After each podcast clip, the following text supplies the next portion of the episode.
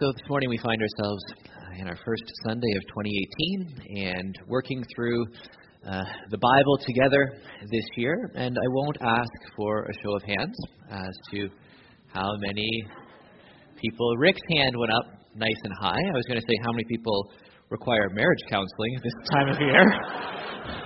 but but Rick Rick's pretty eager. Uh, it's well, we can schedule that in the bulletin for you for next next time. Uh, so this morning uh, we're going to be looking at two passages, Lord willing, in Genesis. Last week we looked at Genesis three, trying to provide an introduction, a biblical trajectory for the whole. And now I want us to look at uh, the call of Abram. So Genesis chapter 12 is usually where people start the Abram narrative, and there's a sense in which that's right. But it's better to back up uh, to chapter 11, verse 27.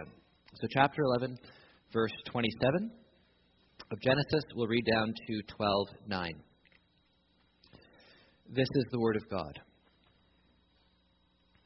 This is the account of Terah's family line.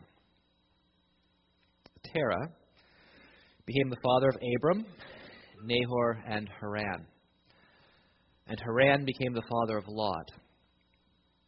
While his father Terah was still alive, Haran died in Ur of the Chaldeans, in the land of his birth. Abram and Nahor both married. The name of Abram's wife was Sarai, and the name of Nahor's wife was Milcah. She was the daughter of Haran, the father of both Milcah and Iscah. Now Sarai was childless because she was not able to conceive. Terah took his son Abram, his grandson Lot, son of Haran, and his daughter in law Sarai, the wife of his son Abram, and together they set out from Ur of the Chaldeans to go to Canaan. But when they came to Haran, they settled there. Terah lived 205 years, and he died in Haran. The Lord had said to Abram, Go from your country your people and your father's household to the land I will show you. I will make you into a great nation, and I will bless you. I will make your name great, and you will be a blessing. I will bless those who bless you, and whoever curses you, I will curse. And all peoples on earth will be blessed through you. So Abram went as the Lord had told him, and Lot went with him. Abram was 75 years old when he set out from Haran. He took his wife Sarai, his nephew Lot, all the possessions they had accumulated, and the people they had acquired in Haran, and they set out for the land of Canaan, and they arrived there. Abram traveled through the land as far as the site of the great tree of Moreh at Shechem. At that time, the Canaanites were in the land. The Lord appeared to Abram and said, To your offspring I will give this land. So he built an altar there to the Lord who had appeared to him. From there he went on toward the hills east of Bethel and pitched his tent, with Bethel on the west and Ai on the east. There he built an altar to the Lord and called on the name of the Lord. Then Abram set out and continued toward the Negev. Before we consider this passage together, we'll pray. But just before we do that, just a note. Um, we had talked about having some uh, men uh, sign up for accountability in terms of having a partner, reading the one year Bible. Uh, some fellows have done that. Uh, not everyone has to, there's no obligation. But if you're interested in uh, signing up, if you'd like to have uh, someone that you can just be in contact with over the weeks as we go through the year of reading the Bible, uh, there'll be a sign up sheet uh, at the back. Also, we'd also talked about uh, having some home groups. I know some of the Bible studies are going to be based around the one year Bible. Uh, if you're interested in being part of a small home group and you're not part of one now, also uh, over the next couple of weeks, we're going to be putting those together. Figure that now that we're actually starting into the swing of things, it's easy to start to identify those sorts of needs. And so, if it's something that you're interested in, please come and see me uh, at the table in the foyer after the service. All right, let's pray.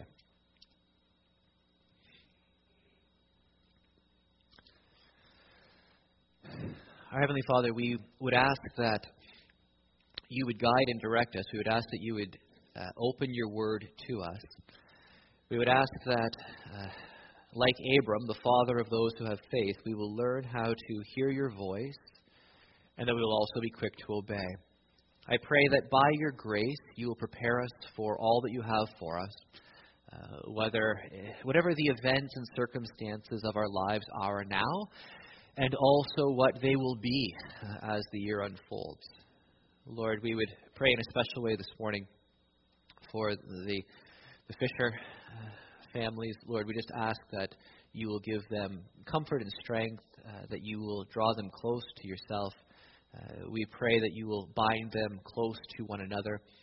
And we pray that they will also, uh, even in mourning, they will also be able to rejoice in the salvation of George. And that he was blessed with a remarkable life that our nation and the world stands indebted to him for his service.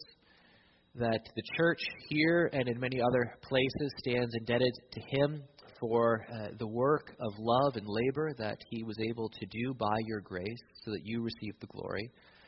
The people who were touched by his fervent zeal and love and testimony for Jesus uh, as his all sufficient Savior. Lord, he is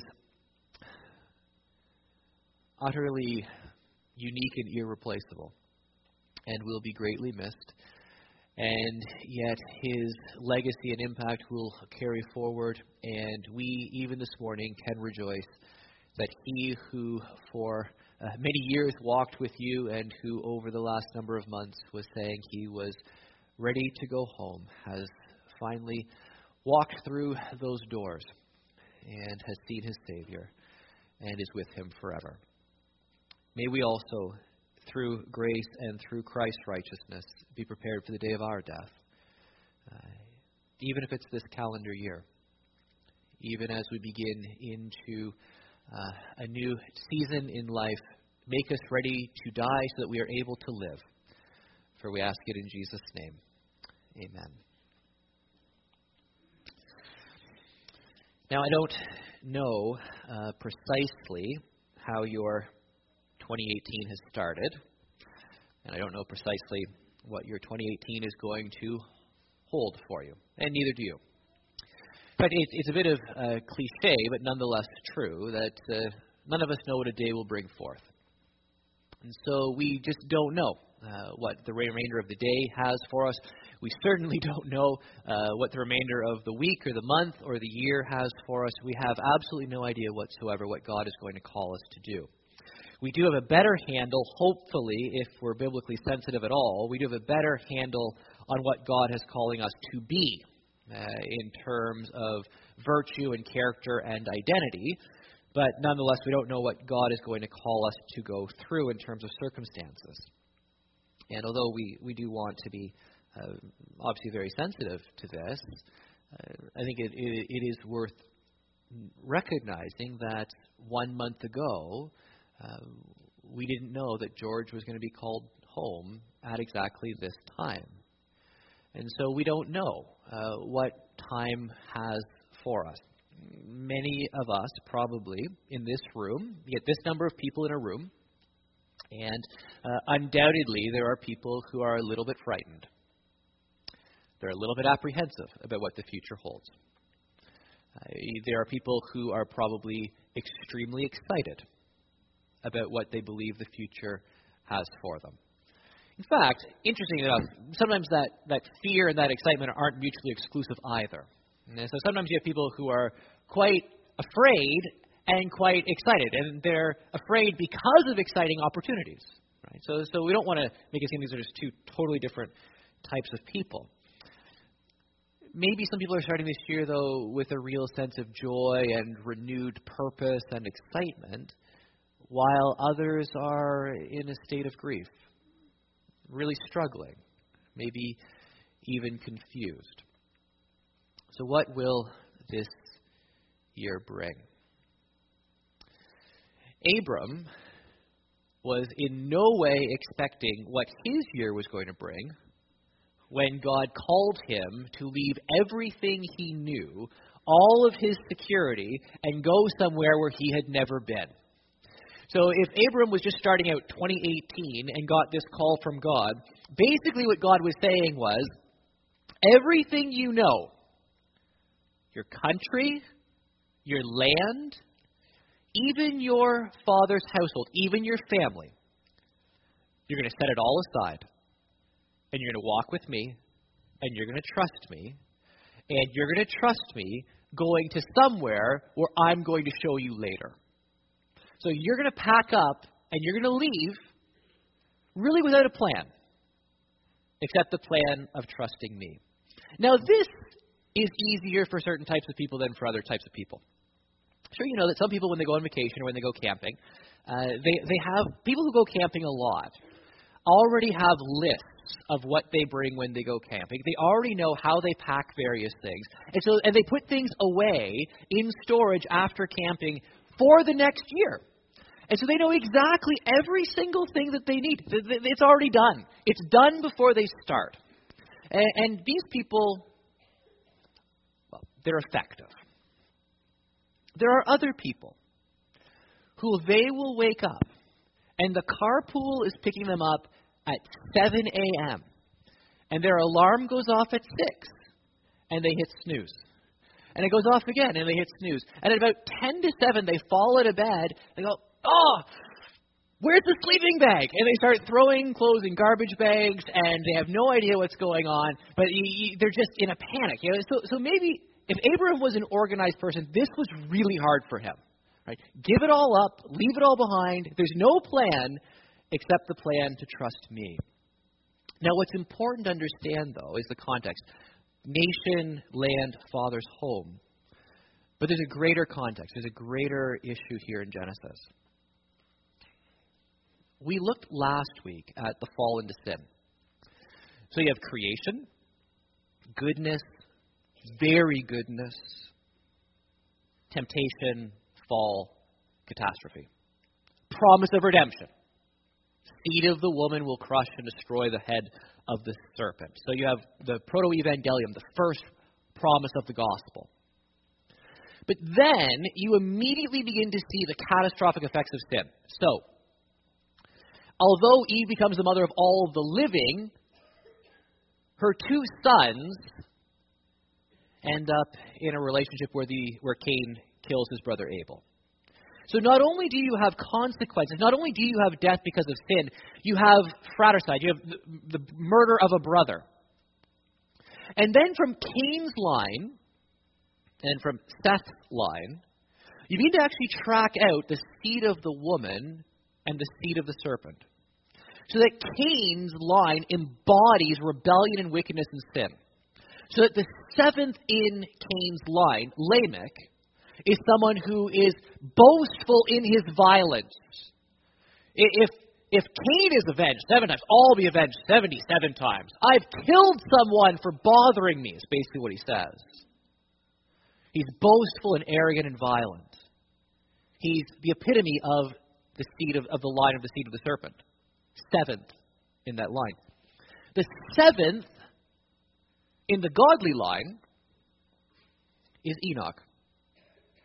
Enoch known by walking with faith and then being taken to be with God, and he was no more. In other words, what you're being told is that if you continue to listen to the serpent, you will end up in decreasing levels of depravity, sort of increasing levels of depravity. You'll get worse and worse and worse and worse as time goes on. If you walk in the line of redemption, if you are faithful to God, then you will, in the end, overcome death itself. That's, the, that, that's how the text is constructed, if you're paying attention if you're sort of counting it out. Now, Enoch comes in a chapter which is devoted entirely, Genesis chapter 5, to death. So and so lived this many years, they had this many sons and daughters, then they died, then he died, then he died, then he died. Every single person is dying, showing the universality of sin and the universality of the consequences of sin, which is death. Then you have Genesis 6, which is Noah. And with Noah, what you have is there's a lot of things going on, one of which is this. In Genesis 1 2, the Spirit of God is over the waters. And then God begins to create habitats or environments in which life can flourish. God separates the waters from the dry land. In the Noah flood, the picture is that God resets creation back to Genesis 1 2 before the beginning of the creation week. It's purification and judgment. Everything is reset. The world is so corrupt, it needs to be reset. It needs to be, in a sense, annihilated. Except that in grace, there's a family, there's biodiversity, there's maintenance and preservation. When they come off the ark, Noah is obviously a second Adam. He is given the exact same commands Adam was given be fruitful and multiply, etc., etc. He now stands as the progenitor of the race. Whereas Adam sinned by eating the fruit, Noah will have a sin recorded too, which is getting drunk by drinking the fruit of the vine. It's a clear Adam parallel. And so what you find is that Noah, and of course, and then Noah's sons sin by what? Exposing his nakedness. Adam sins, and the first thing that's exposed is his nakedness. It, it, it's a clear parallel. So what you have is you have Noah acting as a second Adam, failing again. In other words, the problem wasn't the environment. The problem wasn't society. And everyone says, well, oh, if we could just reset the economy, if we could just reset the education system, if we could just reset the social order, if we could just go back to some sort of, you know, social contract at the very beginning, if we could just go back to some sort of, you know, Jean-Jacques Rousseau state of nature or whatever, then things would be fine. One things that, Noah, that Noah's flood teaches you is you can reset literally everything. The problem isn't external, the problem was preserved on the ark with Noah. The problem is the human heart. And no matter what you do, now societal structures are important. You can't, you can't take care of people properly without right structures, but the structures are useless without the right heart. A good heart can make up for some bad structures. Bad hearts will never make up for any type of structure. Ideally, you want both. You want a good heart implementing good structures. Now, the big question then, really, is what can God do in the face of rebellion, sin, and death? Genesis 11, the Tower of Babel, shows the entire shows the race of people united against God. So even after Noah, you, before the flood, the race is against God. After the flood, the race is against God. So, what can God do? What you're going to find is that God, who has been dealing at the global level for the first 11 chapters, now zooms into one man. One person is going to be the vehicle to change the world. Just one. The whole world can be against God in Genesis 11 uh, with the Tower of Babel, but God's going to pick one man. One solitary individual. And the author of Genesis, Moses, is actually going to spend more time writing about Abram than he wrote about all of the events in the first 11 chapters. In fact, if you think about all of the time and history represented in those first 11 chapters of Genesis, more space is going to be devoted to one person than all of that history combined. See, God cares about the world, but He cares about the world one person at a time. And so he cares about the world generically only by caring about people specifically. And if he's going to change the world, he's going to do it by getting hold of individuals and using them. Now, we have been somewhat brainwashed in Sunday school and in church to have this view that Abraham and, and David and all these other Old Testament people are just heroes of the faith who can do no wrong. It's an entirely, entirely wrong reading of the Old Testament. Uh, in, in, fact, the Old Testament, a lot of a lot of the Old Testament is designed to show you the utter failure and insufficiency of everyone who ever came before Jesus, Abraham included. So we must not think that God sort of looked through the world and said, "You know what? There's there's this guy down in Ur of the Chaldeans, Abram. He's pretty great." You know, I, I bet he's the guy who can actually change the world. Uh, the book of Joshua tells us that God called Abram out of pagan idolatry. So he's a, he's a pagan idolater with all that that entails, just like anyone else. But God sets his grace upon him and God calls him. And what's the local context? You, you, you must see this.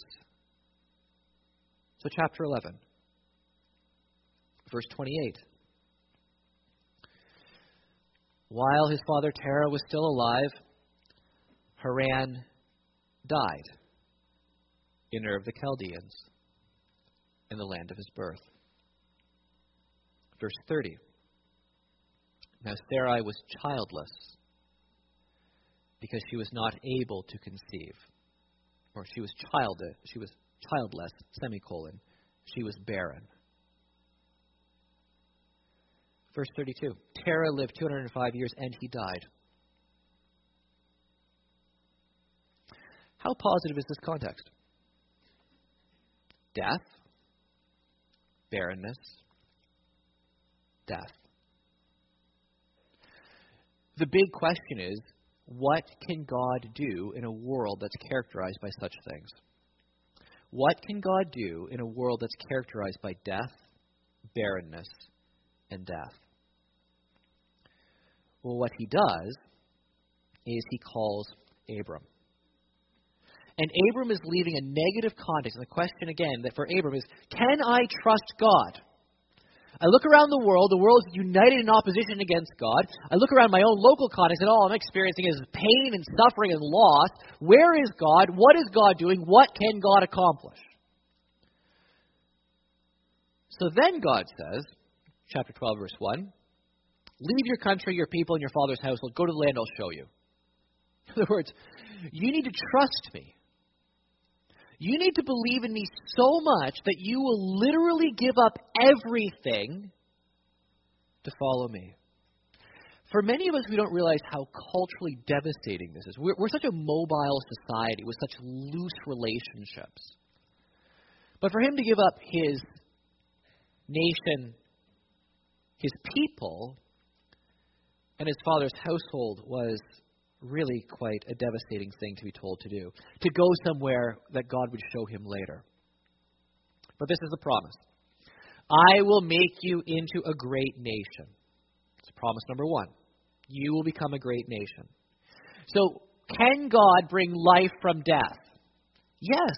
Not only can He do so, but He can bless people abundantly. You will be a great nation. Promise number two I will bless you. Abram, put, put your pagan idols away. Put your father's household away. Put your people away. Put your land away. I will be the one who blesses you. Promise number three I will make your name great. People today, should be relatively obvious, are talking about Abram. Right now. I'm about to say his name Abram. See how that works? His name is great. And it's not just that people are still talking about him, people still today also talk about you know, um, Hitler. But it's that he actually has had an enormous impact in the history of the world for good. God has made his name great by working in him and by bringing his purposes to pass through him. Promise number four you will be a blessing. You will be a blessing. This is where we somewhat get the, the, the, the slogan that we are blessed to be a blessing. That's true. God blesses Abram so he can be a blessing to other people. The next promise I will bless those who bless you, and whoever curses you, I will curse. So now Abram will be a touchstone of blessing and cursing people's relationship to Him in God's economy of salvation, ultimately fulfilled through Christ, will be how they are blessed or cursed. So that today, if you reject Abraham's great seed, Jesus, you cannot be blessed. The only way to be blessed by God is to bless the name of His Son, Christ. If you curse the name of Christ, even by avoiding Him, even by apathy towards Him, by anything less than an adoration, then you will be cursed. It's the touchstone. And all peoples on earth will be blessed through you. All peoples blessed through Abraham. Now, Abram's seed is the vehicle for this blessing. So Galatians makes it very clear that it's Jesus Christ who is the great blessing for all of the nations. All peoples on earth are blessed through Jesus. This is the argument in Paul of Paul in Galatians, and it's also which is tracked. You can trace this all through the canon.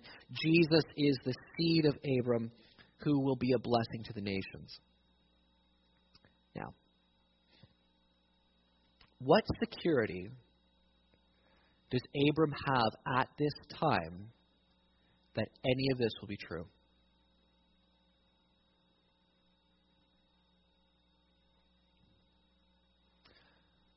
All he has is the Word of God. All he has is the declaration of the Lord. Now, for you.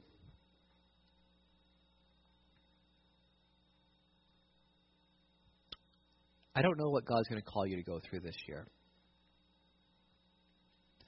And the truth is, neither do you. But you have the Word of God, you have the promises of God. You, you can look at your context and you say, No, you, you don't understand. My context is one of, of death. My context is one of loss.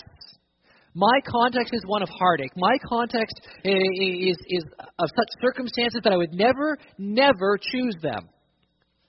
There are good things I want that I am deprived of. There, there are bad things I don't want, which I have in abundance.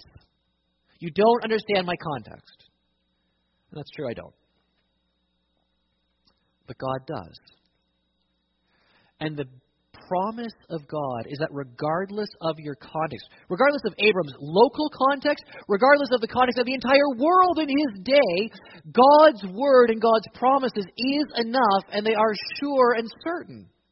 Enough that you can actually literally base your entire life on them and walk by faith, not by sight. Part of our problem is that we are masters at indexing, just like Eve did in Genesis 3. We are masters at indexing all the things that we feel like we're deprived of. And we very often miss seeing all of the goodness of God in all the things that He's given us. So He gives us gifts, and even when we receive those gifts, we're thankful for them, but, but we don't want them just like this. We would prefer the gift to function in our lives like that. And, and we, we are routinely just destroying our own joy by focusing on entirely the wrong things or entirely in the wrong proportion and balance of things. It's the, prim, it's the primeval sin. It's the prototypical rebellion. God, I could run the universe better than you. God, I could run my life better than you. God, do you realize how many mistakes you've made directing my steps? Do you, do you realize how much better off I would be if, if, if this had happened then, and if, if this and, and that, and if this had come together? Don't you see how much better off I would be?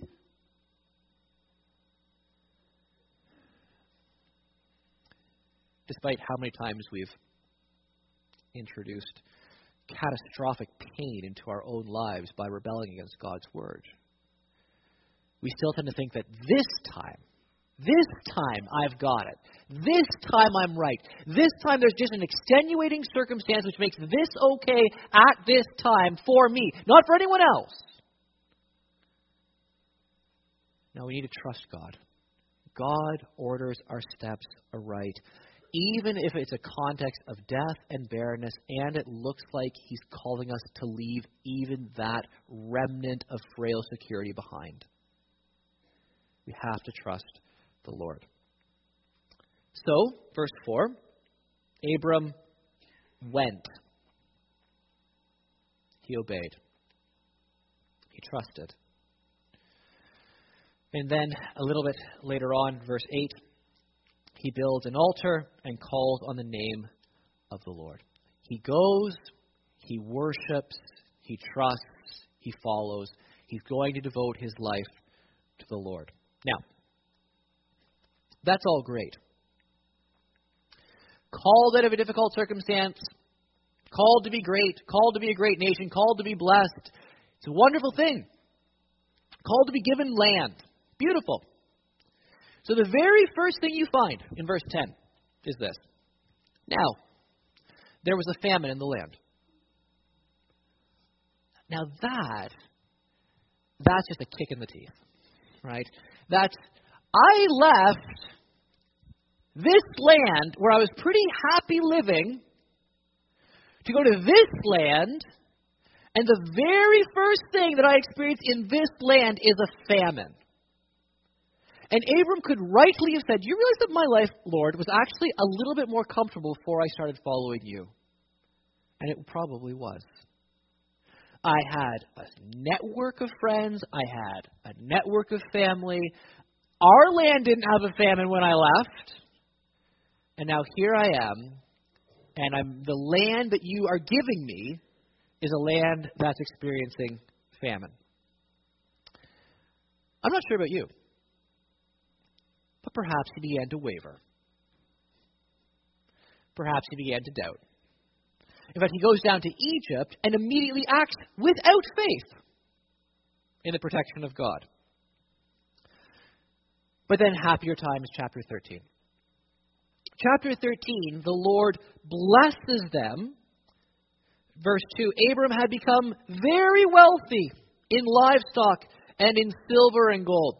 Lots of stuff, lots of money, lots of possessions. It's a lot better than famine.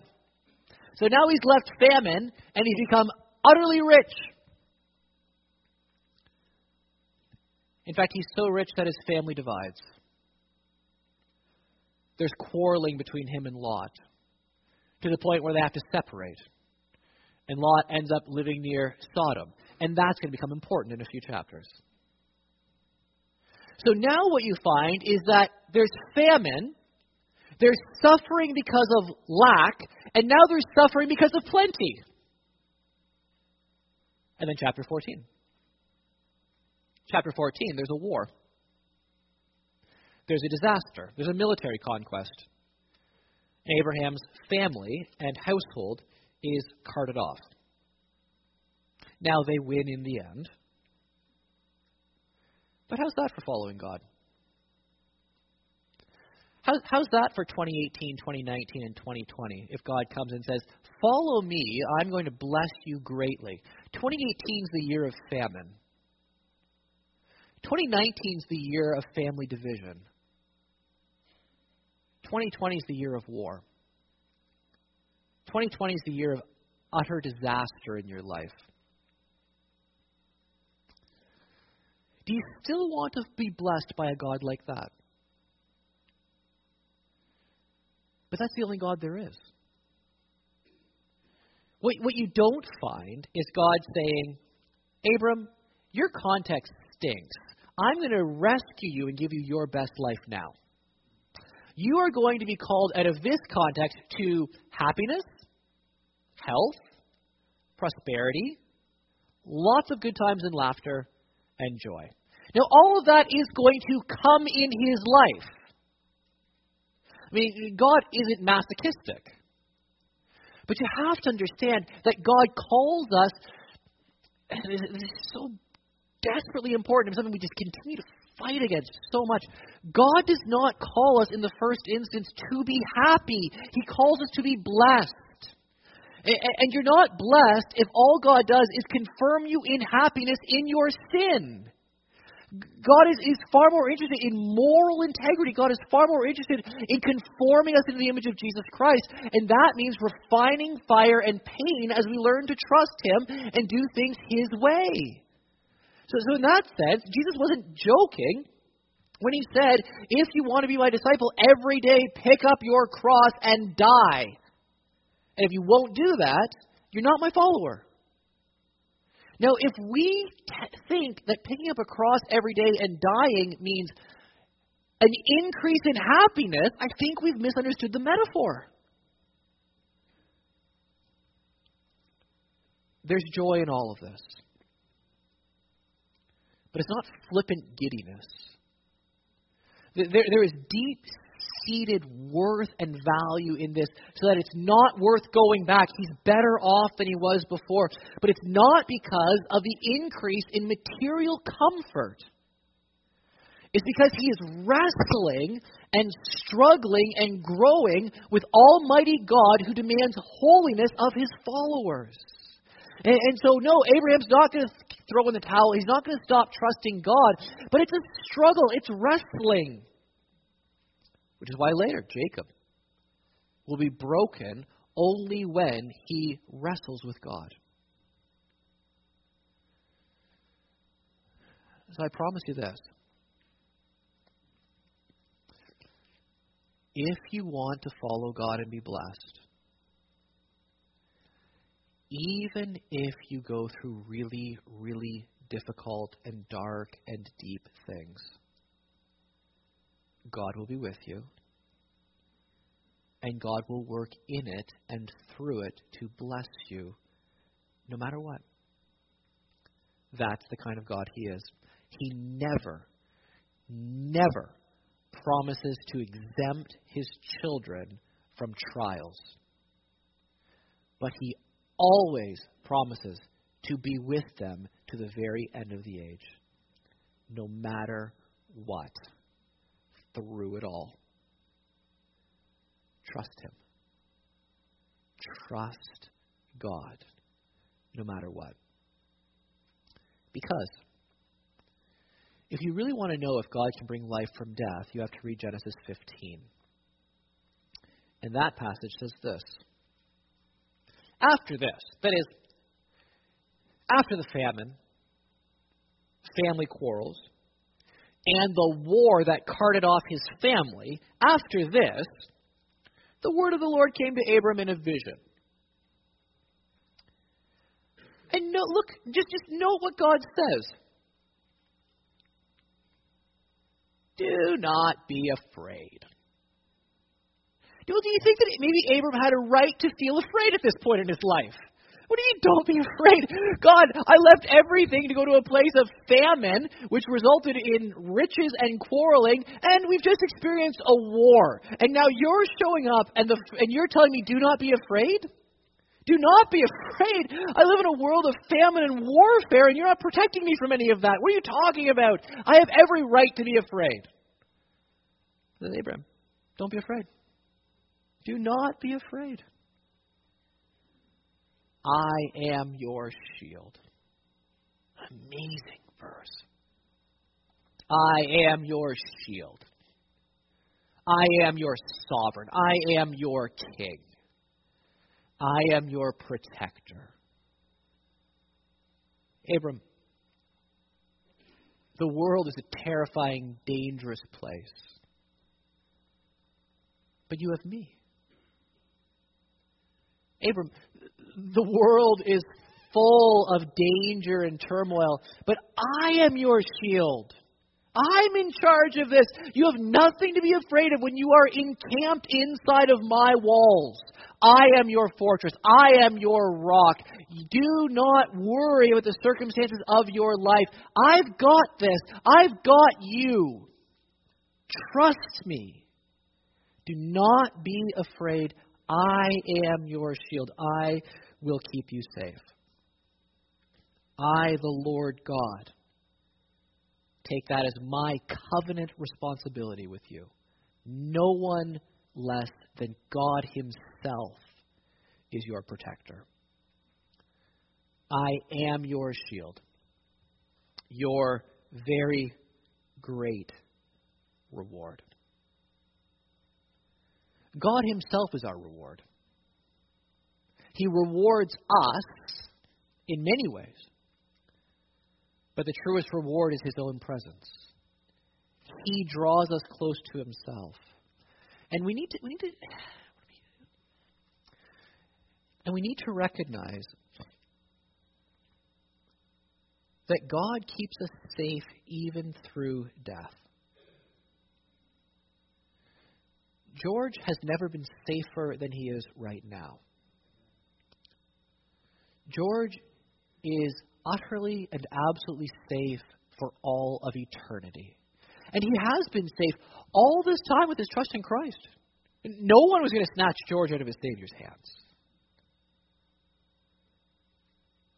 You're safe. You're secure. But that doesn't mean you're not going to die.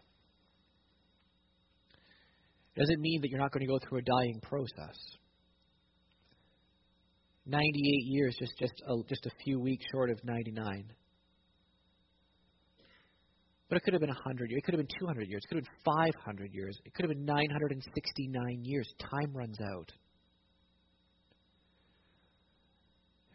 And when we think about what we'd like our lives to be and, and all the rest, one of the things to, rec- to re- just to recognize that no matter how you could have a perfectly designed uh, life, where the architecture is just perfect, and eventually it ends no matter who you're with or not with, no matter what you do or don't do, no matter what you accomplish or fail to accomplish, it always ends in this world. But can you trust God through it all? Can He bring life from death? That's the question. But Abram says, Sovereign Lord, what can you give me? Interesting question. Since I remain childless, and the one who will inherit my estate is Eliezer of Damascus. And Abram said, You have given me no children, so a servant in my household will be my heir. Then the word of the Lord came to him, This man will not be your heir, but a son who is your own flesh and blood will be your heir. He took him outside and said, Look up at the sky and count the stars. If indeed you can count them. That means that he didn't live in a modern city with light pollution. You actually see the stars. Then he said to him, So shall your offspring be. Abram believed the Lord, and he credited it to him as righteousness. This is a key New Testament verse. Abram goes out, faces the fact that his body is as good as dead. He, Sarah is not able to have children. He's not able to produce children, and so there are no children going to be born naturally. And and he knows this, and he goes outside, and, and the Lord says, "I'm going to give you offspring as innumerable as the stars." And Abram says, "Okay, I believe you." And he did. He believed that God could bring life out of death. He believed that there was a path of blessing because of God, even when there was no human possibility of it. And once Abram exercises that kind of faith in the promise of God, God enters. God literally, the, the Hebrew uh, language is He cuts a covenant. When a new covenant is created in, in, in Hebrew, we, it's, it's a covenant is cut. And they did it literally. The Lord said to him, Bring me a heifer, a goat, and a ram, each three years old, along with a dove and a young pigeon. Abram brought all these to him, cut them in two, and arranged the halves opposite each other. The birds, however, he did not cut in half. Then birds of prey came down the carcasses, but Abram drove them away. So what Abram does is he takes these animals. Some of you may remember this a year or two or three ago. Uh, we acted this out on the front. Do you remember this? It's great. And uh, even a visitor who got involved in, in that. Uh, it was an astounding thing. Um, and so you will recall, you will recall this. Abram cuts the animals in two and, and separates the halves. Now, I'm not sure how much you know about cutting animals in two. Hopefully, not an awful lot, unless you're a butcher of some kind, uh, vocationally. Mm, but if, if you're sadistic, that's another story. So you, you cut these animals in two and you arrange the pieces. Now, they are not sanitized. The blood would just gush and flow, filling the space in between. So, what you have is you have literally pools of blood.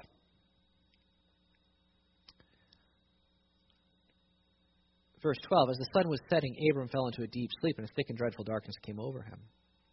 And the Lord said to him, Know for certain that for 400 years your descendants will be strangers in a country not their own, and that they will be enslaved and mistreated there.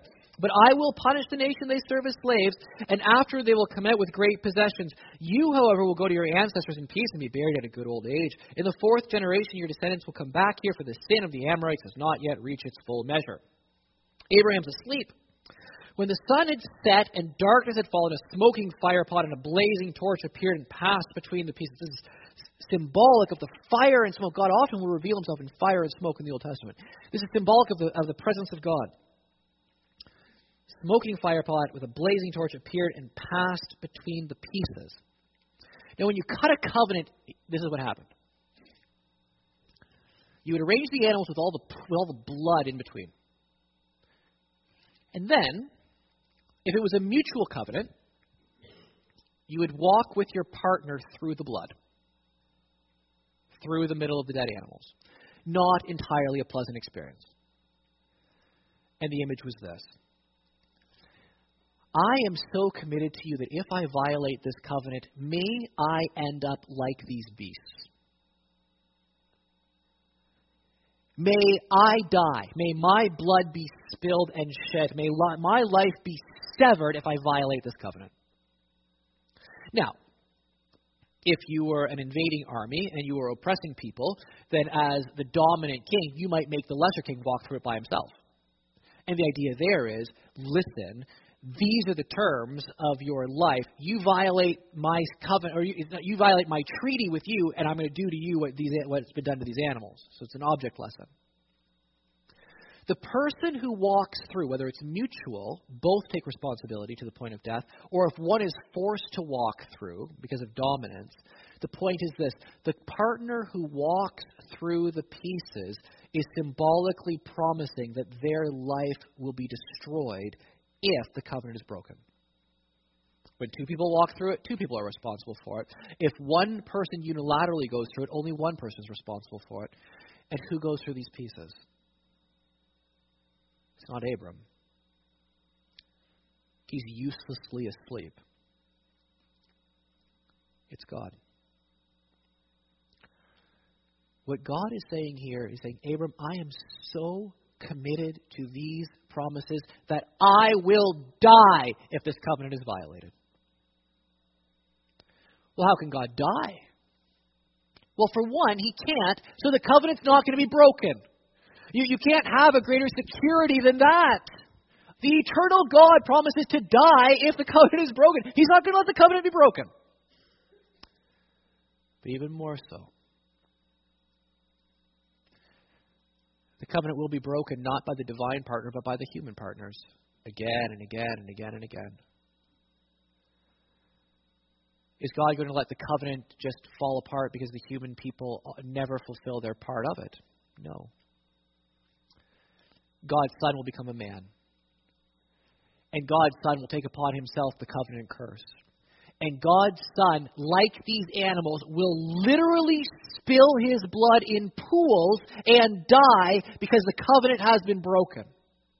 And in his death, he will pay for all the violation of the covenant of all the sinners who have lived in this world. And he will provide redemption because God, right at the very beginning of Genesis, promised, I will bless all nations, Abram, through your offspring. This covenant will be sealed with my blood.